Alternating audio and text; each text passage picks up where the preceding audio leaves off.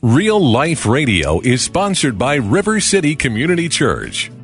Grace and peace to you, and welcome to Real Life Radio with Pastor Sean Azzaro of River City Community Church in San Antonio, Texas. Now, this is a church that exists to help people just like you find the real life you were created for and then find it to the full. That's what Jesus talked about in John 10 10.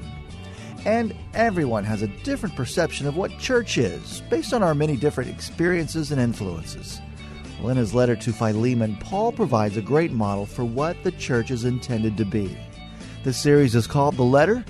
Pastor Sean's message is called Life in the Family. It's time for Real Life Radio. Church is filled with imperfect people because that's the only kind God has. Remember, I've told you before, if you ever find that perfect church, don't go there because you will screw it up. Please.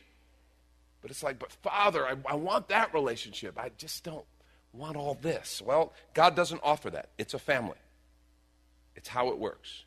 You embrace the faith, you get the family. So many of the problems in the church, I think, are as a result of how we see ourselves. We got to ask ourselves are we an organization or a family? Most of us don't act like we really see the church as family. When something happens that we don't like, preacher says something, my group, community group leader does something, one of the ministry leaders says something, another brother or sister in a ministry says something, and I don't like it, I'm out of here. I'm going to go find one I like better. Well, it doesn't work that way. Not when you're family. See, some people think this is a big church issue. Well, big churches have this problem, or small churches. It is not a big church, small church issue. I have seen godlessness that would blow your mind in both large churches and small churches. Whenever we cease to see God as He is or ourselves as God intends for us to be, we're prone to these kind of problems. And we cease to be the church. Here's the deal weekends together should be a huge, big family gathering. That's what this is. It's a big family gathering. We invite guests to join us. We hope guests will join us. But what they should see and experience is an amazing gathering of the family of God.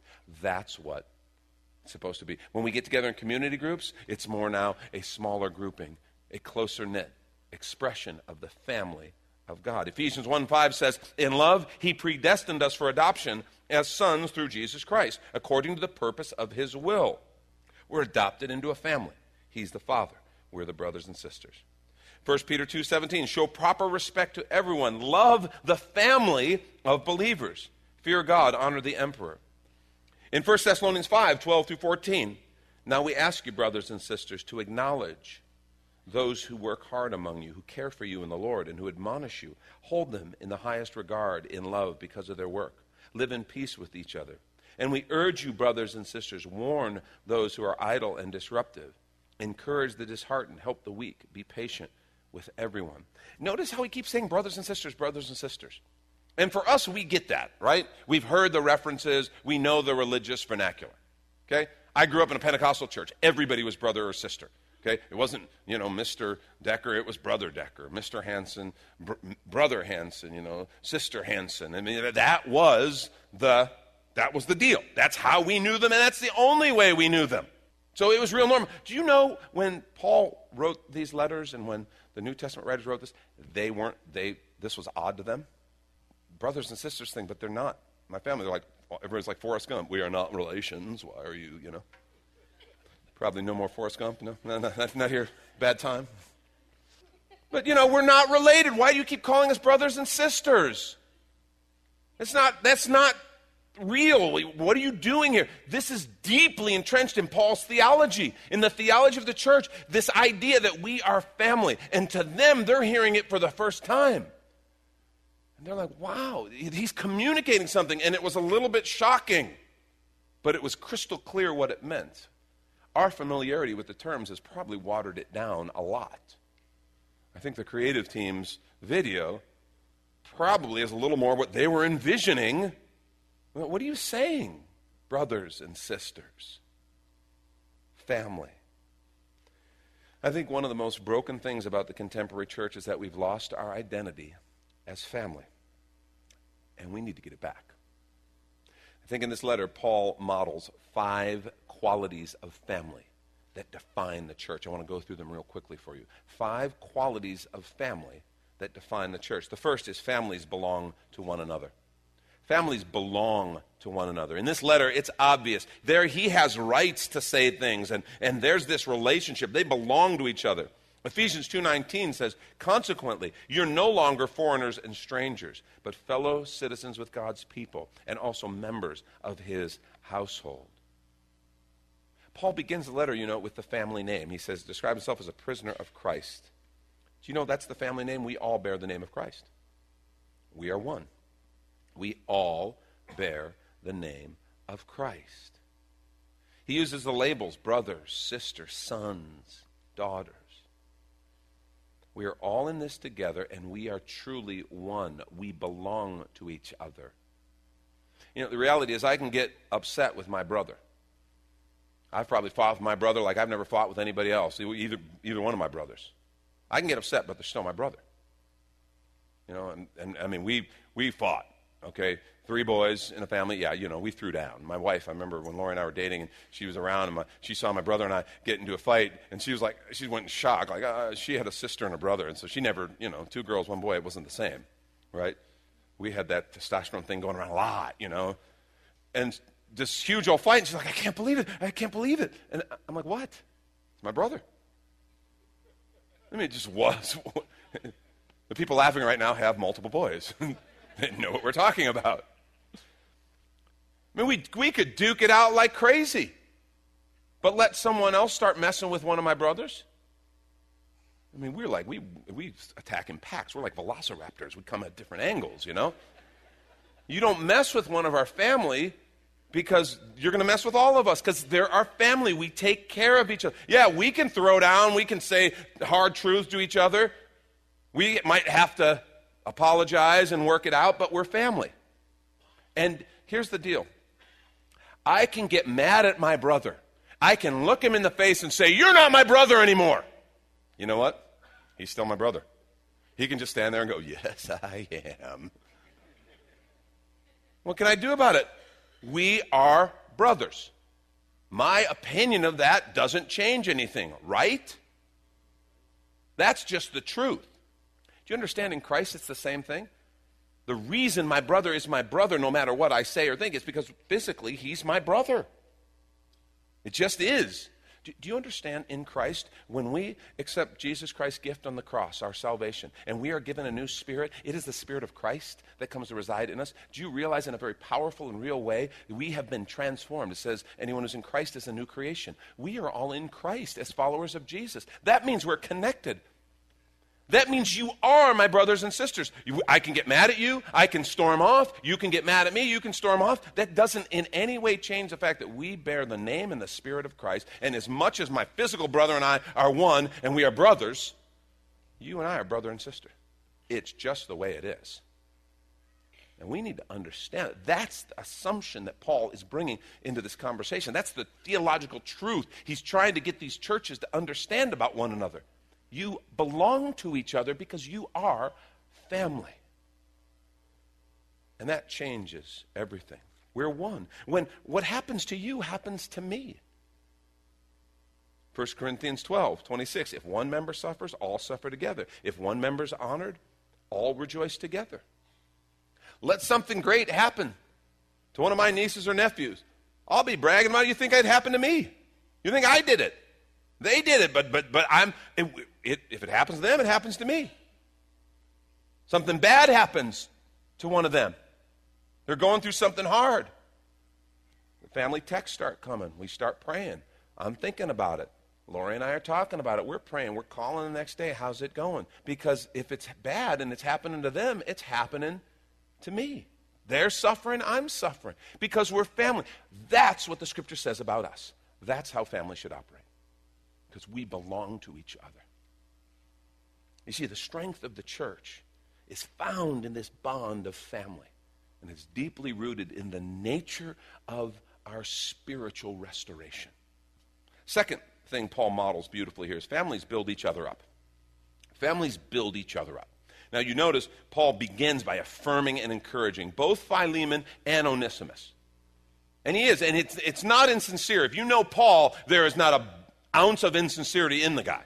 The Apostle Paul is pretty hard hitting but he truly, genuinely, honestly affirms them and builds them up. He also is not afraid to bring correction and challenge where there needs to be because his goal is to build them up, not puff them up.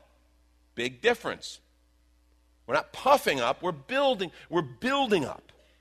And sometimes that involves some correction, some challenge, because he's committed to their betterment, their growth. And that's what we talk about in our community groups. We are committed to owning one another's spiritual growth. What that means is, I want every person in my circle, in my community group, I'm committed to them becoming everything Christ intended for them to be. I want to see them reading the Word regularly because that's a, major step in growing into what Christ created us to be. I want them to get victory over the sins, struggles, and temptations of their life because that's a major step. I want to see them encouraged and built up. And so that sometimes means I will be their biggest cheerleader and I'll celebrate. Sometimes it means speak a little bit of a hard truth. Listen to how Hebrews 10 24 and 25 says it. It says, Let us consider how to stir up one another to love and good works. I like that phrase. How can I help you live out the love and the good works that Christ created for you? Not neglecting to meet together. By the way, if you don't show up, if you're not one who shows up for your community group, you're not one who shows up here, and if you're one who doesn't show up here, then I'm talking to myself, so never mind. But if you're one who has a hard time making regular participation in the body of Christ, there's no way you can stir one another up to love and good deeds. You're not helping the body not neglecting to meet together as is the habit of some, but encouraging one another. We encourage each other. We, we stir one another up to love and good deeds, all the more as you see the day drawing near. That's how we're supposed to do it. We build each other up. The strength of the church is found in the bond of family. Let's take a quick minute to remind you you're listening to Real Life Radio with Pastor Sean Azzaro of River City Community Church in a series called The Letter. And if you'd like to hear the full message or even watch the video podcast from Pastor Sean, it's available right now on demand at the sermon page at the River City website called reallife.org. And a lot going on at River City Community Church. Here's Pastor Sean to tell you more. Do you ever look at your life and feel like you were made for something more? Jesus made a simple statement The thief comes to steal, kill, and destroy, but I came to give you abundant life, real life. I talk to a lot of people, and many seem to feel like they're settling for a whole lot less. Hi, I'm Sean Azzaro, pastor of River City Community Church, and we are so convinced that we were made for something better. We call ourselves a church for real life. I'd like to invite you to join us for one of our weekend gatherings, which are an exciting and artistic blend of music, reflection, and practical insights, all designed to explore the life that God meant for us. River City is located a mile and a half outside of Loop 1604 on Lookout Road across from Otama Park. Service times are Saturday at 5 p.m. and Sunday at 9:30 and 11:15 a.m. River City is a church for real life, so our home on the web is reallife.org. To find out more, visit us online at reallife.org. God created you for something very special. Come find out more at River City Community Church. And back to the message Life in the Family. This is Real Life Radio. Third thing we can see in Paul's letter families tell each other the truth. Okay? Families tell each other the truth.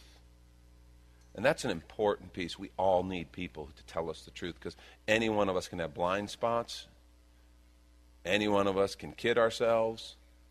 And we need people who care about us to tell us the truth.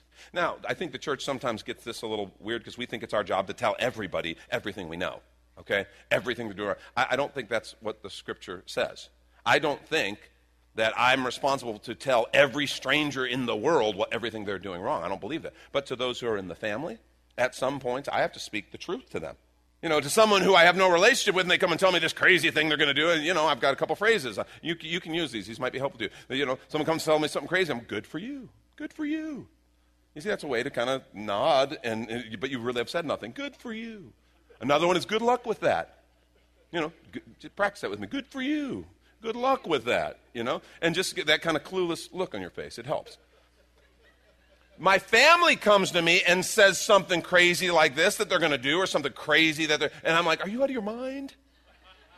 In, in love, of course. because they're my family. Family tells each other the truth. Ephesians 4:15 very seriously tells us exactly how to do this. It says, rather, speaking the truth in love. We're to grow up in every way into Him who is the head, into Christ. Speaking the truth in love. That is such a powerful phrase. That's how we're supposed to do it. That's how we're supposed to do it. Speaking the truth in love. And here, here's a little tip if you can't speak the truth in love, wait. Okay, it's not time yet. And there are times when, you know, oh, I got some truth for you. Oh, I want to speak some truth. Come here, give me, I got some truth for you right here. But I need to hold that because speaking the truth in anger can totally dilute and even distort the benefit of the truth. So there's times to just wait.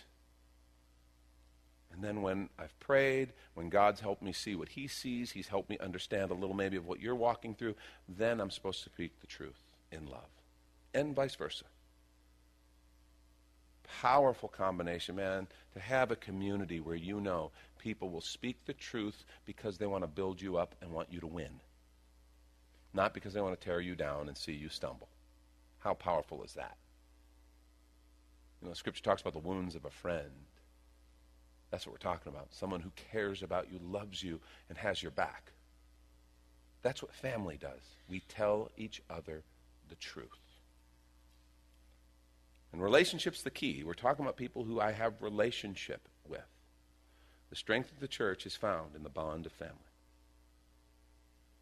Number four, families talk to each other, not about each other. Oh, now I'm stepping over into meddling. Yes, I am.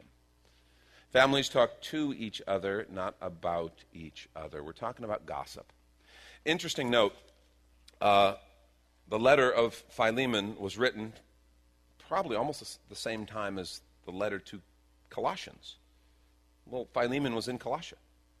Paul didn't choose to air this out for everybody. He wrote a second letter. And it's just to Philemon. He dealt with this in private. He spoke to him about this issue and gave Philemon the chance to wrestle with this with Onesimus and to come to obviously a good place where this letter would not be distributed the way it was for the edification of the church and wouldn't be in our scriptures today he spoke to him. Now, understand something about Paul. When someone publicly sinned against the body and was becoming such an affront to the body of Christ that they were becoming harmful, he would name names. And we see in some of the other books, we see him actually list names. There, there are times when an affront that is so public and it happens and it's against the body that it has to be dealt with publicly. And Paul wasn't afraid to do that. But we're talking about something that wasn't in that category. We're talking about something that was just an issue, a personal issue, and Paul dealt with it like that. And he respected and protected Philemon in that. And I want to say to you, we as the body of Christ need to learn to do this. Gossip is a killer. Gossip is a killer, and it will destroy Christian community, and it's got to stop. We've got to determine together to make this a gossip free zone. If you have something to say to someone, say it to them. Matthew 18 tells us exactly how to do it. If your brother sins, go to him. If your brother repents, then you've won your brother. If he doesn't, then go with two or three more. So now a small group. You're still protecting this person. Go to him. Address it. If he still won't turn, still continues to live in that sin, still continues to hurt him or herself and those around them, then you bring it before the church. And by that, I don't think that means every person in the church. I, I believe that means leadership. And church leaders deal with that. And it says if that person won't turn, even then, when the church leadership talks to them, it says you treat them as an unbeliever. And what that means is you now, in your mind, understand okay, there's this hindrance. This person is not following Jesus. We're going to treat them as someone who we're trying to draw into following Jesus, not as a brother or sister. It's a big deal. But here's the deal don't try to outsmart the Scripture, the sacred, holy, ancient Scripture. It's amazing how powerful it is when we actually just take the Scripture and work it. It's amazing the excuses I've seen for people when it comes to gossip. I, I had one lady when I was a kid, a friend of mine's mom from our church, was talking bad about some people, and someone said, "Oh, that you know shouldn't do that. That's gossip." She said, "I'm not gossiping. I'm not judging. I'm just a fruit inspector." Jesus said, "You'll know them by their fruits." And she was serving the body by inspecting the fruit and letting everybody know how her assess- what her assessment was. That's messed up, and we all know it. That is messed up. Yeah, no, that's, that, that's not how we're supposed to respond to that. Gossip is a killer, it's destructive.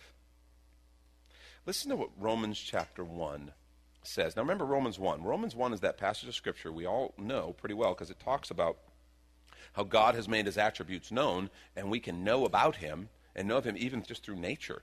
Just nature screams, there is a God, and he loves us, and he cares, he's God of order. So, so that he says there's no excuse. And remember what it talks about? It lists a bunch of sins. And one of the ones is same sex attraction and same sex sexuality, which the Bible condemns, along with lots of other sin. And we know about that one. Do you know what other sins are condemned with the strength of Romans chapter 1? Listen, listen to what it says. Beginning at verse 29 32. These are the ones who've rejected God and now doing their own thing. Okay? He says, they've become filled with every kind of wickedness, evil, greed, and depravity. They're full of envy, murder, strife, deceit, and malice. They are gossips, slanderers, God haters, insolent, arrogant, boastful. They invent ways, new, they invent ways of doing evil. They disobey their parents. They have no understanding, no fidelity, no love, no mercy. Listen, although they know God's righteous decrees that those who do such things deserve death, they not only continue to do these very things, but also approve of those who practice them. Deserves death. Gossip and slander are listed as deserving death. It is a hurtful, dangerous sin against the body. It undermines the very core of who we are to be.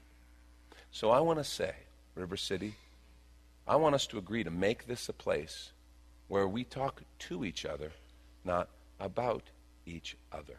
Let's grow in that. I told you before, a very simple way. If someone, if you got someone who likes to gossip to you a lot, when someone comes to you with something that's gossip and you have this uncomfortable sense that, yeah, I, I don't need to be hearing this, you simply say, wow, that's very serious. Are you going to go talk to them, or would you like me to go with you? And then just look at them. You going to go talk to them like the Bible says, or do you want me to go with you? Are we at that point now?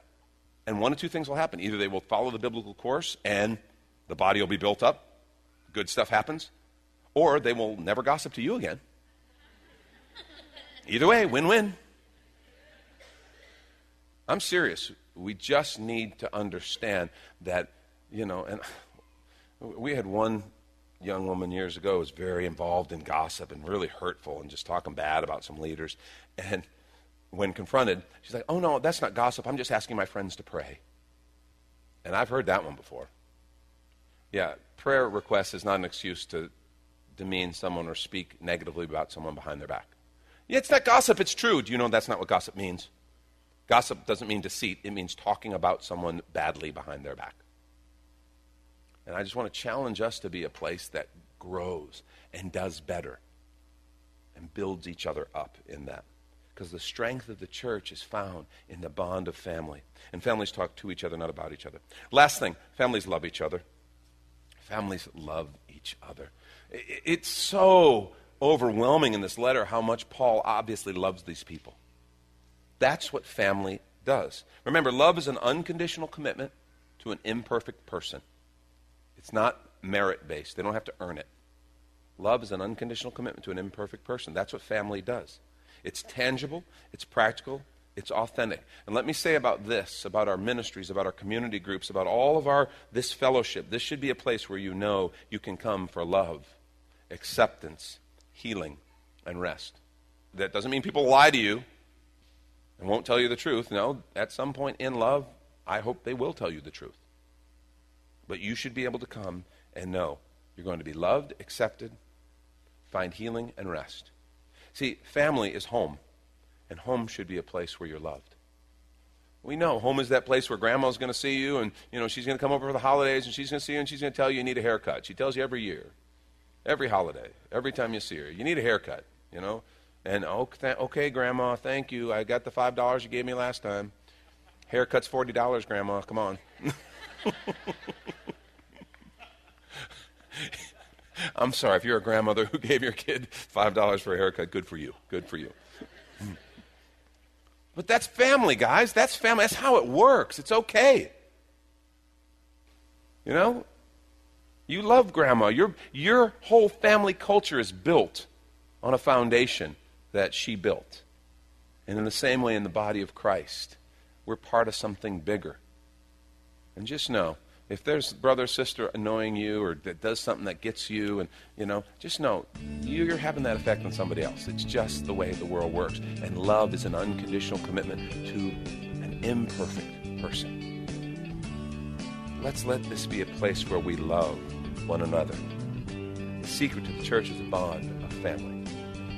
And jesus said this is how you'll they'll know you're my disciples if you love one another let's be that kind of disciple Thank you, Pastor Sean Azzaro. You've been listening to Real Life Radio in a series called The Letter.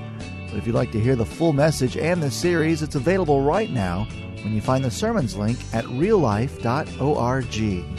But of course, you're invited to visit and join us at River City Community Church, located on Lookout Road. See all the details, directions, and service times also at reallife.org. If you'd like to call the church, the number is 210 490 5262 as Real Life Radio is a service of River City Community Church. We hope you join us again next time for more Real Life.